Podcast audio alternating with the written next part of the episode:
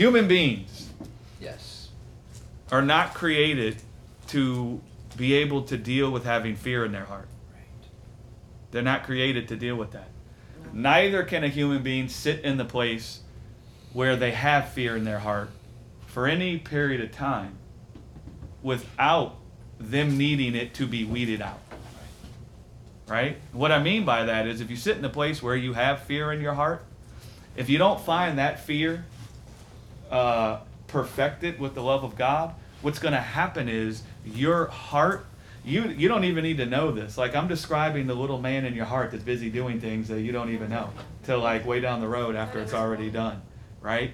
The the thing that your heart is doing is it's now creating things to remove the fear itself. Yes. And mostly what it's creating is beliefs and doctrines to try to deal with the fear that it feels in its heart, right?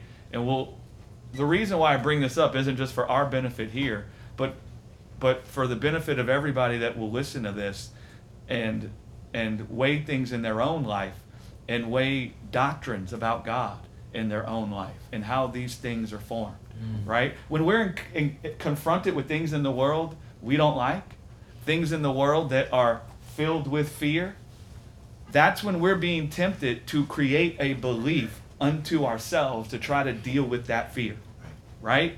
And it's it's running rampant right now. You see it specifically in the political spectrum. Well, everybody and their mother is coming with a belief, and the father of all, every belief they come with is how we going to remove the fear we feel at the sight of all these things. Yeah. Right? That's worshiping the works of your own hands. Yes. Now, in the body of Christ, I see that same thing has become like the father of most erroneous doctrines that we're ever confronted with. Hmm. And we'll use just a couple of erroneous doctrines. Universalism, right? The idea that you're not going to live by the heart like God does, and that you don't need to have the spirit of faith dwelling in you in order to have eternal life, right? The reason that doctrine has been formulated is because people felt discomfort and fear at the thought that someone they know or someone they love might perish. And because they didn't go to God to get the fear dealt with, they create a doctrine that can now deliver themselves from the fear. Right? You see the same thing with the preterist, preterism, which was what I was commenting on this post about. Right? What was so interesting to me is that the whole reasoning behind the whole post is we gotta stop believing that th- there's still tribulation to come so that people can be delivered from the fear.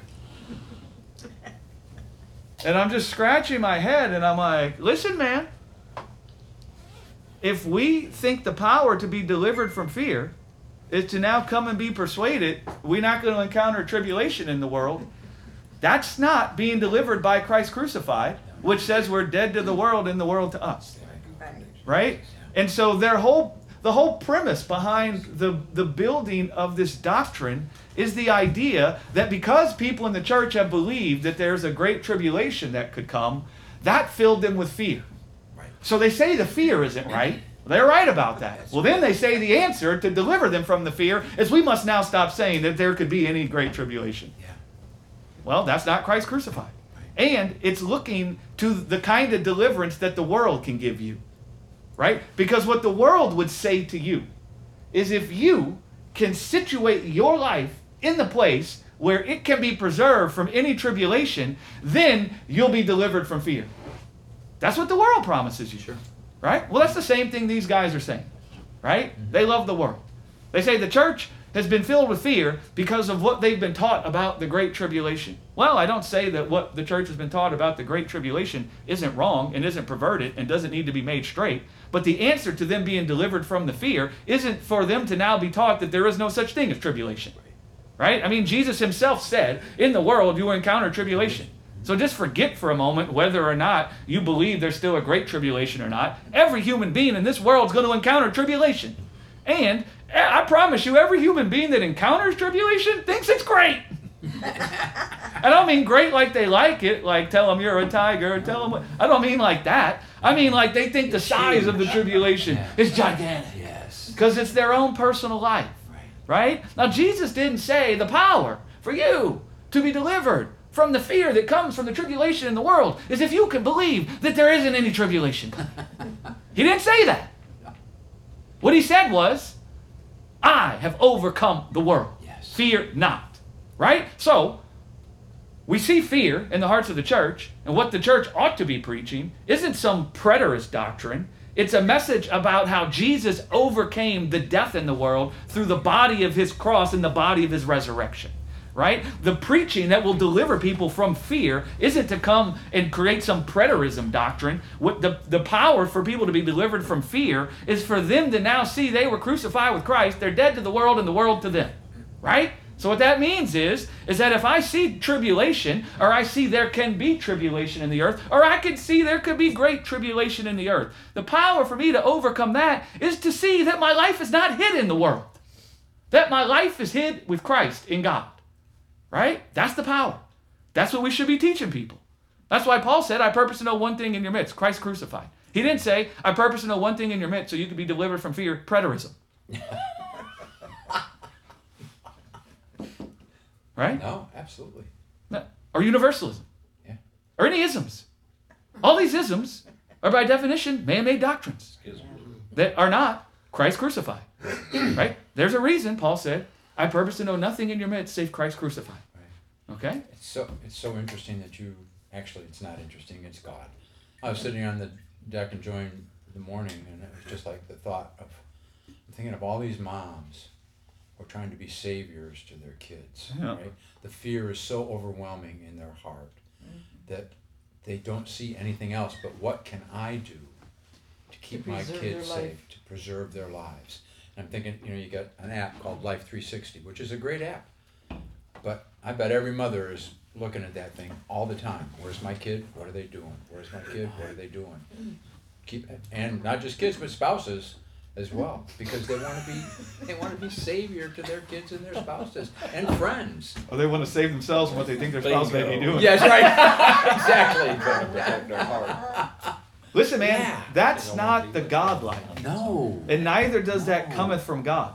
It's another construct of the Adam mind, which the Adam mind is going to try to produce the same thing in this earth Right. that God can produce. Yes. But it's going to use different metrics. So, what can God do? God can preserve your child's life from the death in the world. Do you know how he does that? He absorbs the death that could come against your child into his own body. He gives his own body to be broken so that in his body being broken, his eternal life can ooze out of him onto your child. And your child can be pitched within and without with the life that can't die.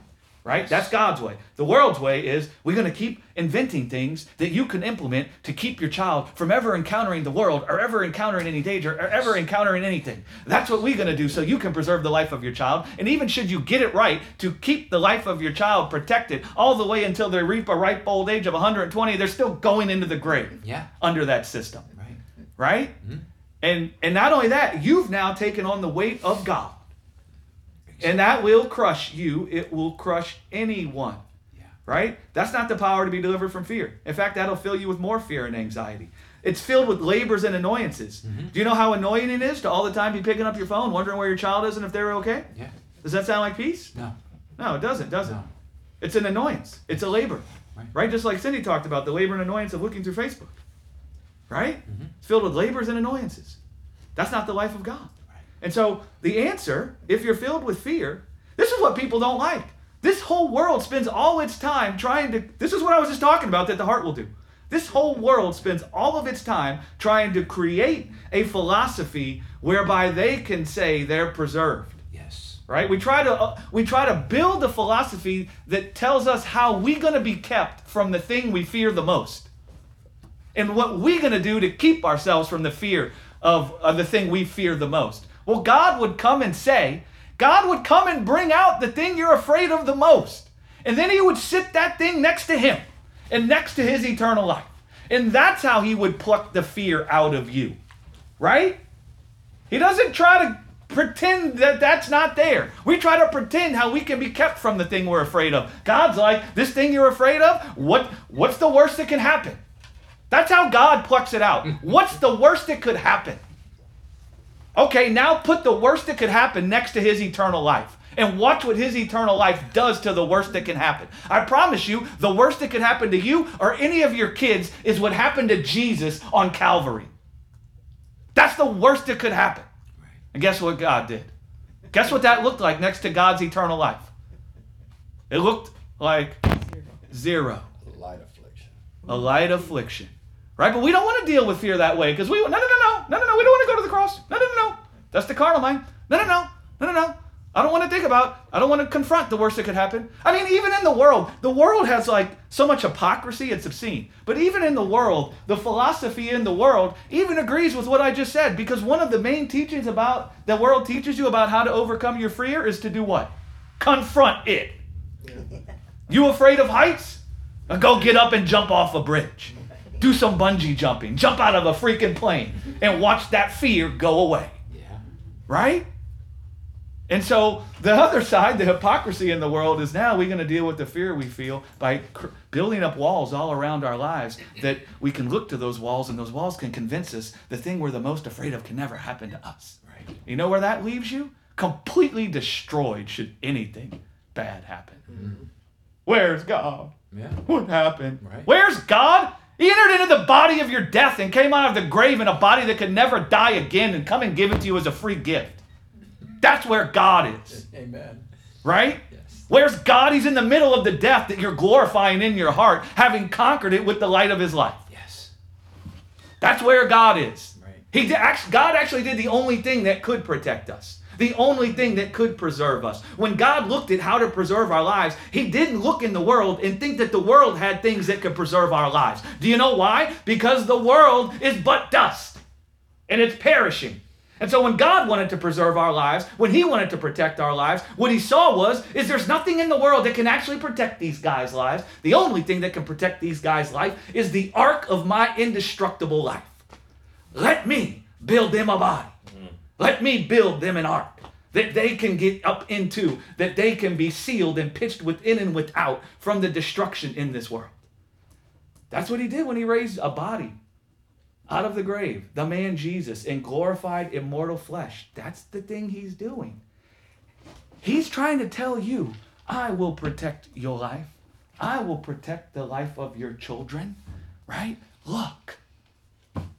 Take the worst that you think that could happen and put it next to that. Right? This thing will deliver you in every area of your life. Do you do you know do you know what's being planted in your kids if you're busy living like that? Yeah. Fear. It, it ain't life. No. It's anxiety. Do you know why there is a mental health crisis in the world today? Do you know why there's a mental health crisis that is obscene and through the roof? Do you know why the large percentage of Americans are on antidepressants and such? Trying to deal with fear and anxiety. Right? Listen, and I blame mostly my generation. I think it's grown in each generation, and uh, every there's nothing new under the sun. I get that, but I notice in my generation, the parents really grabbed a hold of this. Our children must never feel discomfort, Yes. and in the day our children feel discomfort, they're they're, they're gonna die. We started that. Our kids are the millennials that have now created this idea of there's so much fear and anxiety. I feel I have to be in a safe space, so that I never encounter anything that could ever make me feel uncomfortable. or they feel like they failed as parents, and then if they fail as parents, that creates more fear in their. In, That's exactly right. It's a perpetual circle. They want to be justified as parents, and if their kids ever feel discomfort, that means they're a bad parent. Yep. Right. Absolutely. That is absolutely right. And so there's an epidemic of fear and anxiety in the world, Right. And what's sad is, like, it's in the body of Christ as much, if not more, than the world. And it's because the body of Christ is not busy with the body of Christ.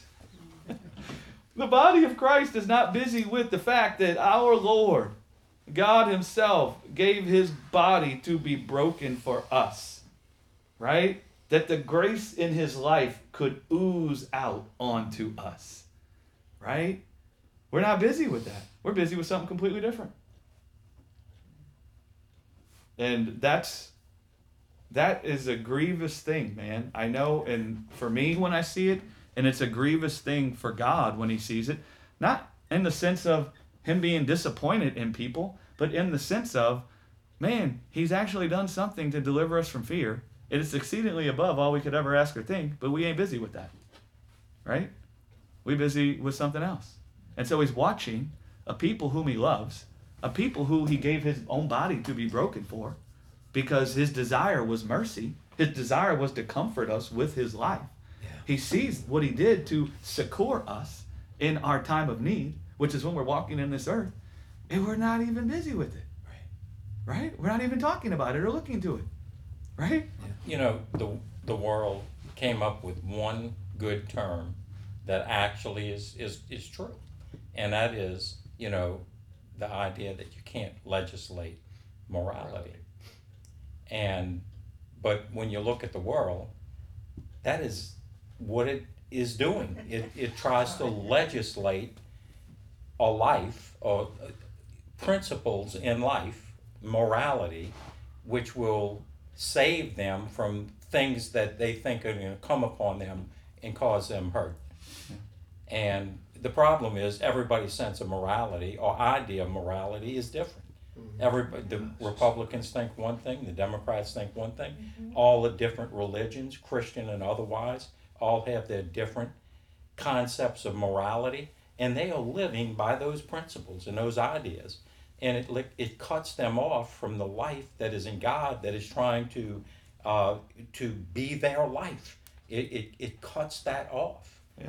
Not only because, that, not because only that, they're living according to principles. absolutely. And not only is it just that everyone's is different, and it's true, everyone's is different, and that's why you see divisions and wars. Yeah. Right? But not only that, even should we get everybody to agree hmm. in one ideology, that will produce more death. Yeah, right. It won't produce more life. that's right? Every household, the, the mother and the father come together and decide what they're going to implement to preserve their child, right? And much of what the parents today are implementing to preserve their life for their child, I promise you, it's producing fear and anxiety because they're parenting from the foundation of fear and anxiety.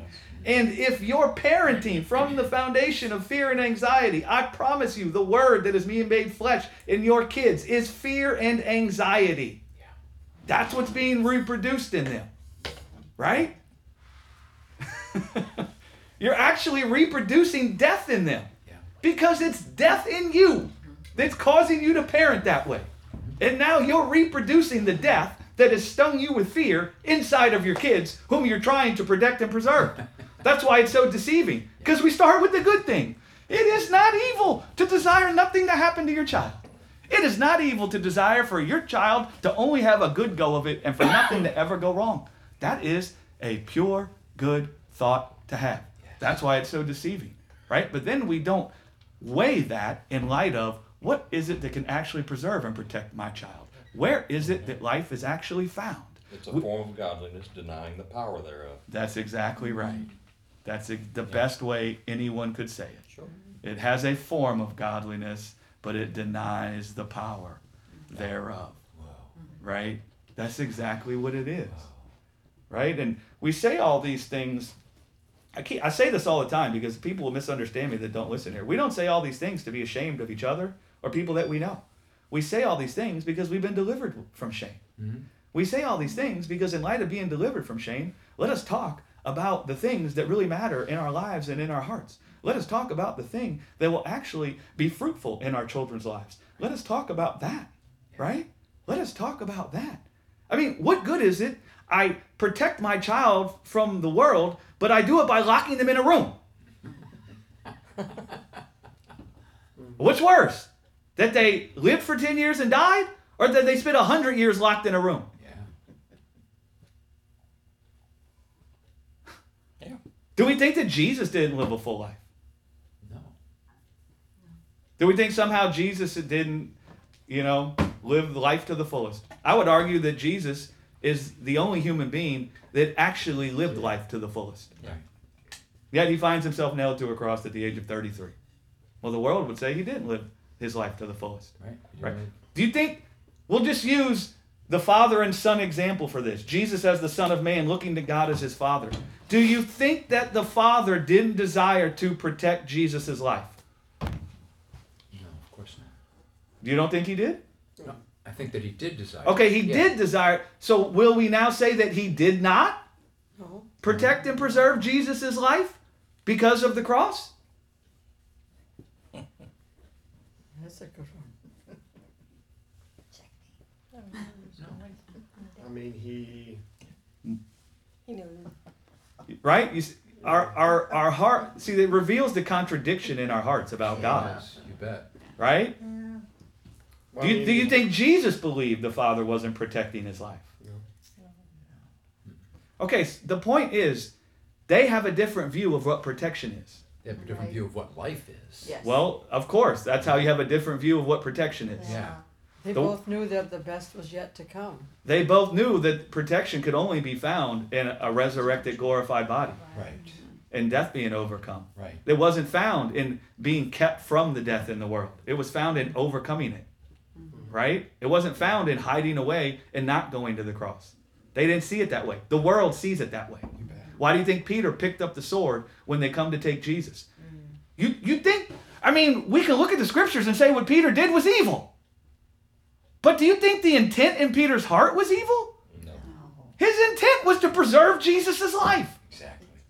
Well, isn't that what the Father was after? Mm-hmm. It even said the, the scriptures talk ad nauseum about God preserving his lineage, his heritage, eternally.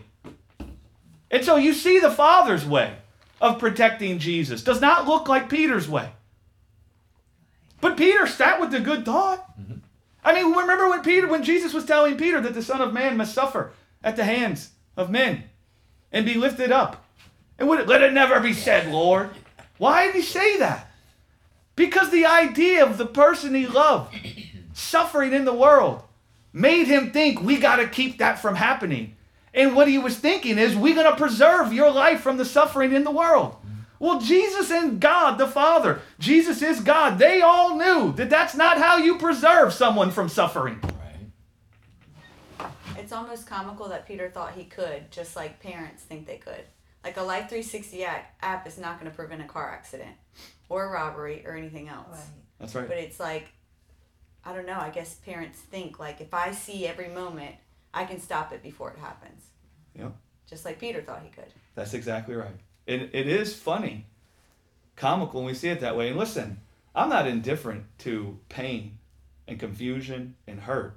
But what I see God's always done with me is He shines the light. And this is not to be indifferent. This isn't about how we're going to use our willpower to not care. That's not what this is about. No. This is about let us get down to the nitty gritty and talk about where we want is actually found.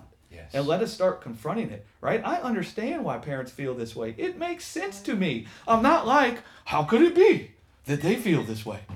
When I look at the body of Christ suffering at the hands of the fear and anxiety, I'm not like, how could it be that it's this way? It makes sense to me why it's there. I mean, listen, man, in Jesus' day, how long do you think it took for them to hear that there was some tragedy a thousand miles away?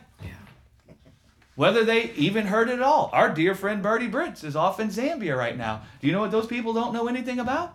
What happened in Houston? Right. You know what else they don't know anything about? What happened in Buffalo? You know what else they don't know anything about? That there is such a guy as Trump and Biden. You know what else they don't know anything about? That the government in America is doing what the government in America is doing. They don't know anything about that. They don't even know there's such a thing as COVID. Lucky guys. right? So I say all that because back in that day, these people, the parents, were not inundated with information in real time of all the tragedies happening everywhere. Today, we know in real time. And we don't just know in real time, we all take to social media so we can make sure we further it along into everyone. Mm-hmm. The same fear and death and anxiety that we've been filled with, let us now reach out and touch someone. Try to find that live feed and get that live feed going all the time. Right. Yeah. Where the post we should be making is where we sympathize and we feel empathy and we identify with the fear that can come to someone's house. And then we ought to come with the solution Yeah. right underneath it. Right? Yeah. The real solution. Yeah. Good news. Right? Right. I mean, the heart works. There's there's a reason why the government and the CIA and all these governments have have realized or use propaganda. There's a reason why the news media uses propaganda. Do you know why? Because they realize the way the human heart works. And if you repetitively expose the human heart to certain stimuli, you hmm. can shape and influence what it sees, what it thinks, how it feels. That's why they do it. Yeah. That's why they do it. Why do you think the gospel is a word preached? Mm. The thing about the gospel is it isn't propaganda because it's the only truth. Yeah. But God also knows this. And so he comes preaching the gospel. That's why it says that he chose by the foolishness of preaching. Right? Yes. Absolutely. That's why, I mean, honestly, that's probably for myself, that's the reason why I would come to church. If I run down the list of coming to church, I'm coming to church to sit at the feet of Jesus and talk about the Word made flesh with a group of people and to share life with a group of people, right? Yeah. And to commune with a group of people, but all centered around the Word made flesh. That's what we should be talking about at church. Do you know why? Because it will heal our hearts from fear. You bet. It will keep our hearts from fear. Yeah. And we'll be able to live a full life in this world that isn't dependent on how many years we live. Yeah. Right? That's right. And so, how does God? God desires to protect people's lives more than anyone. More than anyone. Who is it that actually knows how to protect life? Only God. Only Only God. Okay. Well, let us start talking with God about what He's done to protect life. And if we don't think that He has, that just tells us that's the place we start. And a lot of our hearts feel that way. And do you know why a lot of people's hearts feel like God hasn't protected them? Is because they're judging protection by the world mm-hmm. instead of the resurrection mm. from the dead, which is the only thing that mm. can protect. Right? Mm. I love what our dear friend and sister Gwen, Gwendolyn Mary said in, in Myrtle Beach. If you haven't listened to it, go listen to it. You know, she her husband died, and, and when her husband died from cancer, she she was, you know, starting to try to come out of the the Christian stream where you judged life by the good fruit you could get to manifest in the world. Right? So she was all the time trying to work her faith to get her husband healed doing everything under the sun you could do confessing praying giving all everything and then he passed away still and i remember her calling me as it was going down and i thought lord how can i tell this woman that her husband's life is not hid in him being healed from this cancer how can i say that to her lord knowing the hurt she feels i hate being me sometimes there's this thing in me where i can't not tell people even though I feel, and don't think I do it indifferently, I feel a great pain and angst on the inside of myself to say things to people that I know they don't want to hear. Do you know why? Because I know they're going to hate me for saying it. And they're going to create me as the enemy for saying it. What did Paul say? Am I now become your enemy because I tell you the truth? People do not want to hear things that contradict what they want to believe. And so I can't stand it that I'm in that place. And I remember thinking in my head as I'm talking to Gwen, I cannot tell this woman that her husband's life is not contained in whether he gets a healing from cancer or not. You know what I told her? Your husband's life is not hid in whether he gets a healing for cancer or not. Oh man, I felt so horrible. I thought I'll never be friends with this woman again. Because I know the pain she's feeling, the confusion, the chaos she could be feeling, right? I knew. But you know, Gwen in that message, what she goes on to say is part of God walking her out of that. And if you go and listen, I gave Gwen a, a word of wisdom or a prophecy afterwards, after Antonio died. And I gave her a word. And you see it starting to, to manifest now. But she gave a message at, at South Carolina and she started talking about the Lord leading her out of what happened there and the confusion and the pain she felt. And one of the things she that God confronted inside of her is that she don't trust him. And she didn't trust him because of one of the reasons because of what happened. Right? And so so many people have been taught to build their trust in God based on what's seen in the world, mm-hmm. which is not a protection, which is not a preservation, which is not a, a real deliverance. They've been taught to base their idea about whether God's trustworthy based on what they see in the world and what happens in the world, instead of basing it upon the resurrection of Jesus, which is the only protection, the only preservation, the only deliverance from death that there actually is. or the faithfulness of God toward you instead of uh, your faithfulness to Him Yeah, and what you're doing. You know, that's exactly it's right. all about His faithfulness to you. As seen in the what you- resurrection. that's what you can trust in. Yeah. As demonstrated in the resurrection. That's right. Not demonstrated in whether something bad happens to you or not in the world. That's right. That's looking to the world to be the father of your life. You're loving the world.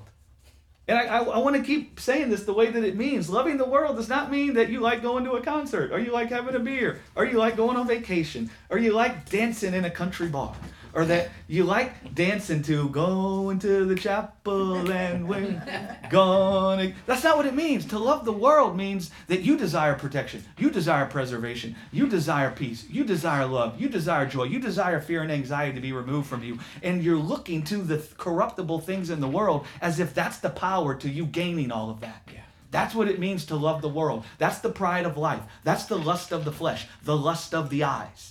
That's covetousness. It will produce covetousness in you. Right. Right? Yeah. The Life 360 thing, is that what it's called? Yep.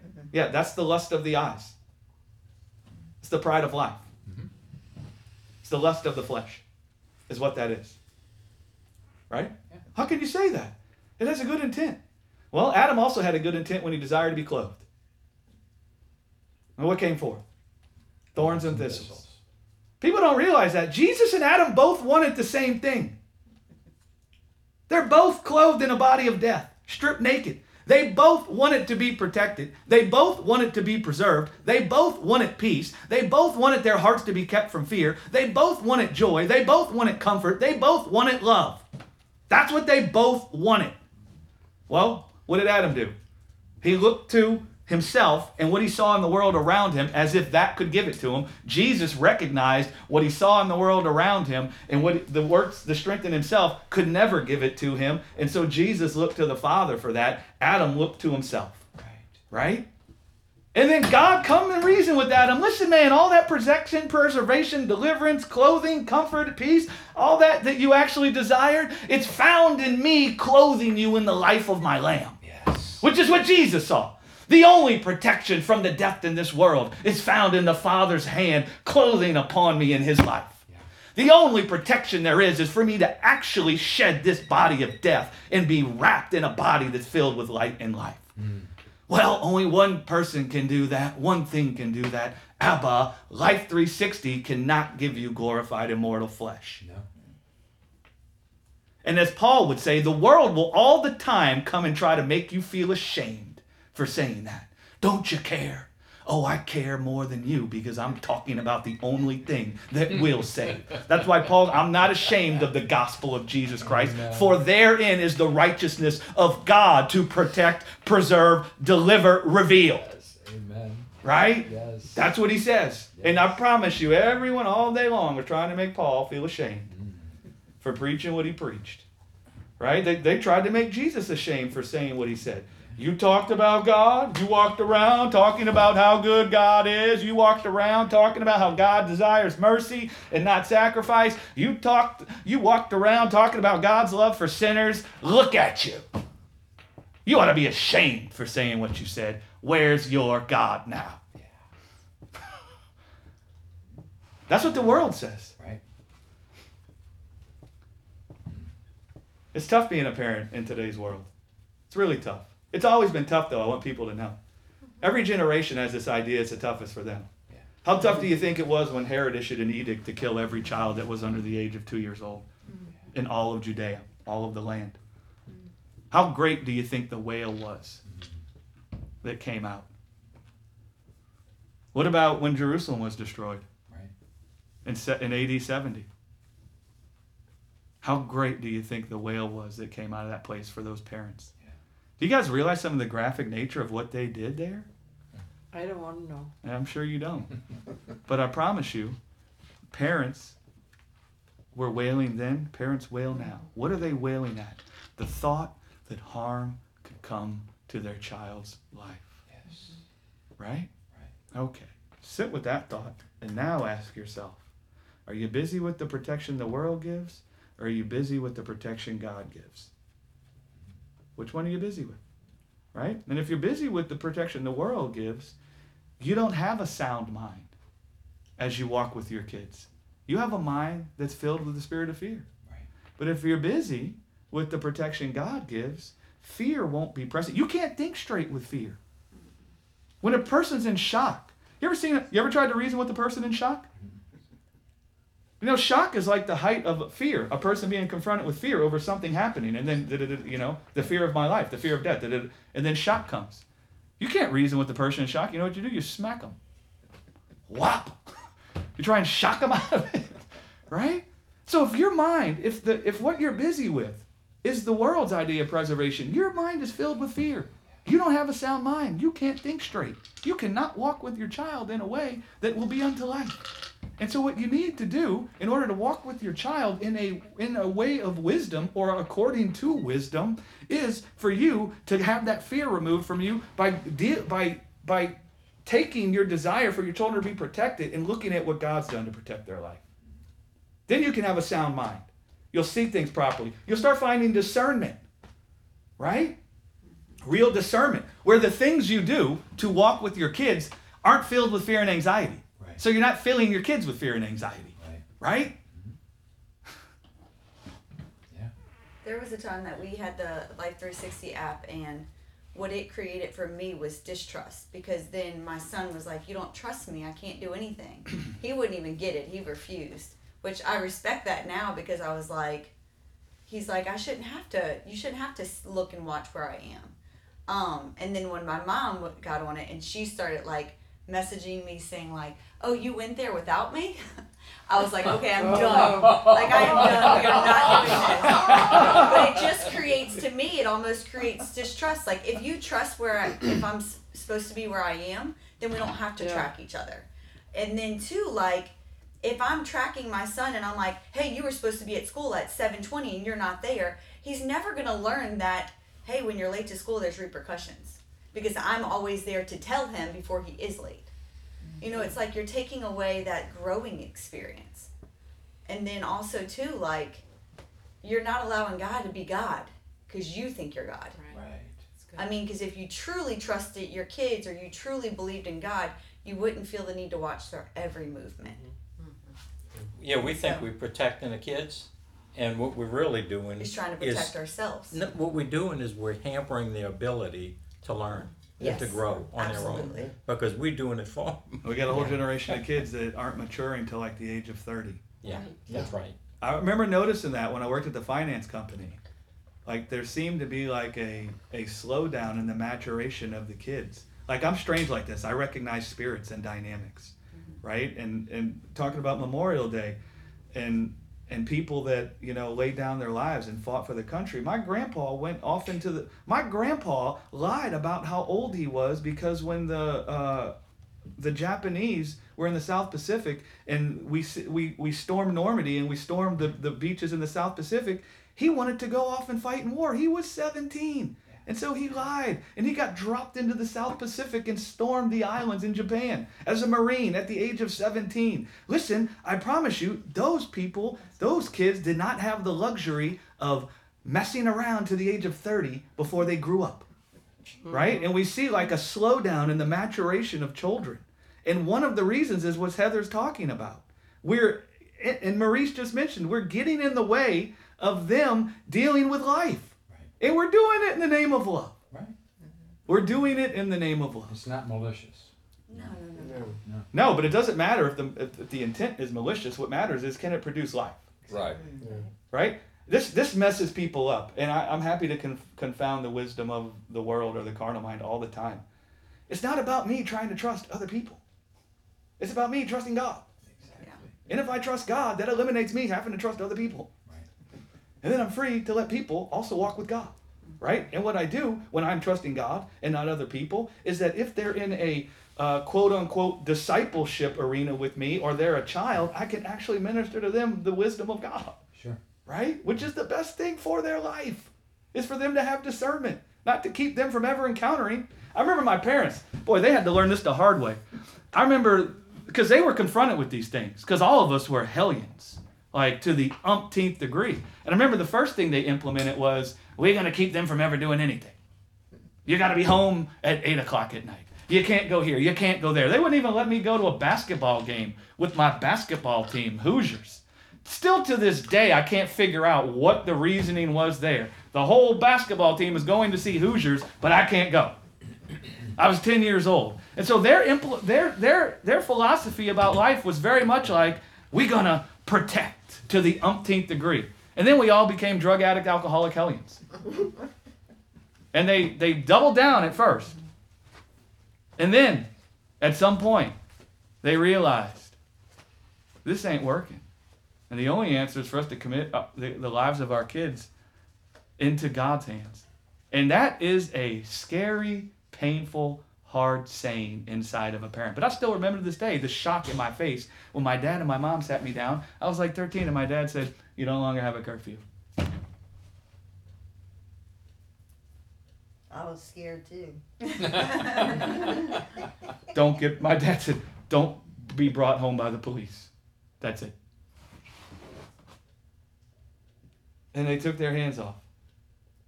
Right? And then he goes and builds that garden over the side because God said, Well, you know, I want to know how it's going with your kids. Don't look at their lives. Go look at this garden. It's painful for us to commit our lives into God's hands. It's a scary, scary thing. Right? It's painful for us to commit the lives of our kids into God's hands. It's a scary, scary thing. We get this vivid imagery mm. of the calamity that can come to their life. I mean, we see it and we're like, no! It's a scary thing, but that's that's liberty, right? And I remember they did that, and it did not look good for a long time. It's not like, well, they did it and they worked the right principle, and now immediately all was well. It didn't look like that. I mean, it got ugly and it looked worse. I mean, I come home some mornings at like seven o'clock in the morning, right? And my mom's like, and I remember coming. I mean, I'd come home strung out on like cocaine, you know, and I'd be like, oh, we were shrimping.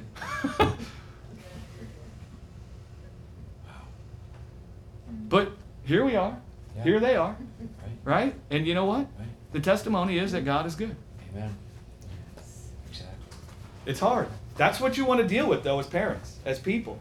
You want to wrestle with the fear you feel at the thought of what can happen to your life and the thought of what can happen to your kid's life. You don't want to pretend it's not there. You don't want to act like it shouldn't be there. So I'm gonna be a good boy and girl and not not let it come out in the open.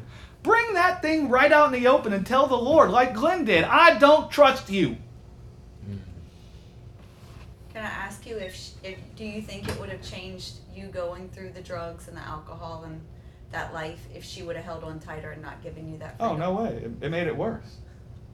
If they would have held on tighter, I would have probably ended up dead. And we'll just speak from a worldly sense, right? Because I still had the Holy Spirit in me, Mhm. right? If you're scared about your kid's life, find out whether or not they've called upon the name of the Lord Exactly. and whether the Holy Spirit's in them. And minister that to them if you're scared for their life. But yeah, if they would have doubled down, what would have ended up happening is I probably I would have left. I would have run away because I would have been too young to like just say I moved out. So they would have called it running away, and I would have ended up on the streets, right? And I'm sure I would have ended up dead if they would have done that.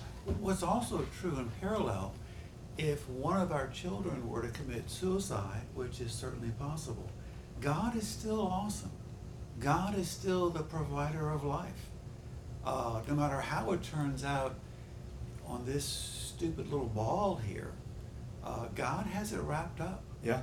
There, Uh. there's a preacher that we've had some exposure to. Sue and my mom were at a meeting where he preached in the old building, right? He didn't. It wasn't an event that we we the church was sanctioning or connected to, but we let this guy use the building. Well, this guy is a grace preacher. This guy travels the world preaching grace. He goes into Tijuana. He goes. He was in the Ukraine when it was being bombed the last time, preaching the gospel. He goes into Palestine preaching the gospel. His 15-year-old son committed suicide during the lockdown. right? Because of the isolation. And he couldn't deal with it because it went on so long. They were in California, Right. right? I remember feeling so bad for this guy, knowing, I prayed for that guy a lot, knowing the voices he was going to hear, right? Look at all you do. Look at everything you say. You're out there saving everybody else. You couldn't even save your own son, Right. right? And that guy's preaching the gospel still. Because that guy knows what Glenn just said, right? Yeah. that God has intertwined himself with his son. And Sue has created a playlist for me with one song, Come What May. Come what may, the living Christ is awesome and eternal. That's right. A playlist with one song. That's hilarious. All you need is that. A broken record. A broken record. Uh, I know people sometimes tell me you sound like a broken record. Hallelujah. Hey, that's it. That's it. and when you get it, I'll stop saying it. Don't ever stop I'm saying I know, please don't I'm joking. I say it for my Yeah. own benefit. Oh, Because the gospel, I say this all the time, it's not an intellectual exercise. No. right? Where you come to the knowledge of two plus two, and now you're good. Your heart is a dynamic, living thing, right? That is all the time reasoning, being confronted with stimuli, being influenced, thinking, feeling, right? And because of that, and because it's thinking and feeling and encountering new things every day, it's always in need of being stirred up by way of remembrance. Peter was Peter knew he was about to die in his letter. You think the great apostle Peter, if he knew he was about to die, he would come with some extra special knowledge to leave these people with that he had never dumped on them before, right? He's got to get it all out before he goes, don't you know? You know what Peter said? The time is nearing where I'll be offered up, but I cease not to stir you up by way of remembrance. And then he reminded them of the same thing he'd been telling them all along. Because the thing he was the most concerned about was them forgetting what it meant that God forgave the sin of the world, that God sent death away from them, that Right. God removed the death that was reigning over their lives. He was the most concerned they were going to forget that. That they were going to forget that their life had been liberated from this world. It had been hid with God in Christ, the only protection, the only preservation, the only healing there is. That they might foolishly see his body being consumed uh, was a sign about anything about the greatness of God. Yeah. So just on the way out, hey, don't be silly.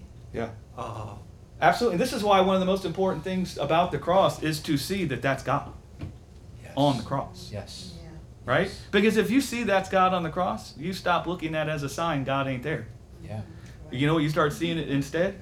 You start seeing about the God who is there, the God who is present, the God that saw his creation being torn apart by death. And that God came and allowed his body to be broken. He offered up his body to be broken, knowing that in his body being broken would come forth a life that would now be the power or the word that would hold together his death torn creation. Mm. Right?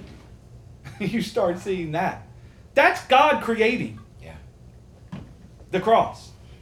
That's God creating. Next week, I'm going to talk about that.